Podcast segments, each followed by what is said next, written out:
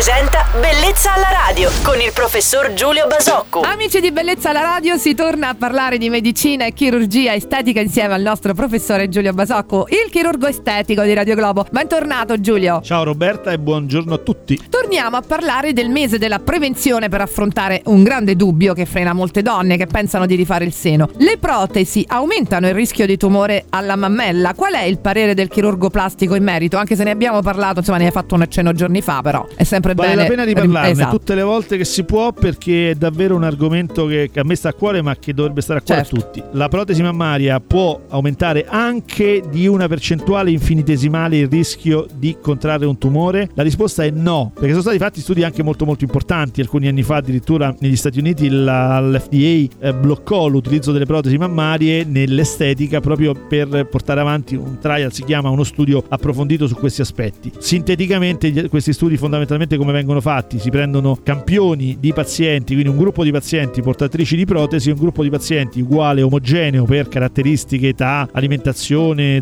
stile di vita eccetera, che non sono portatori di protesi. Alla fine di questo percorso si comparano i due gruppi e si osserva se un gruppo rispetto all'altro abbia un'incidenza di, di questo tumore diversa. Così non è stato, quindi è stato verificato che c'è stata assolutamente una sovrapposizione. Quindi possiamo dire con assoluta sicurezza che il- l'impianto di protesi non è responsabile di un aumento dell'incidenza di tumori mammari. Molto bene, anche e soprattutto oggi ti abbiamo seguito con un grande interesse. Il nostro chirurgo estetico Giulio Basocco torna domani mattina su Radio Globo. Buon mercoledì e grazie Giulio. Ciao Roberta e buon mercoledì a tutti. Bellezza alla radio.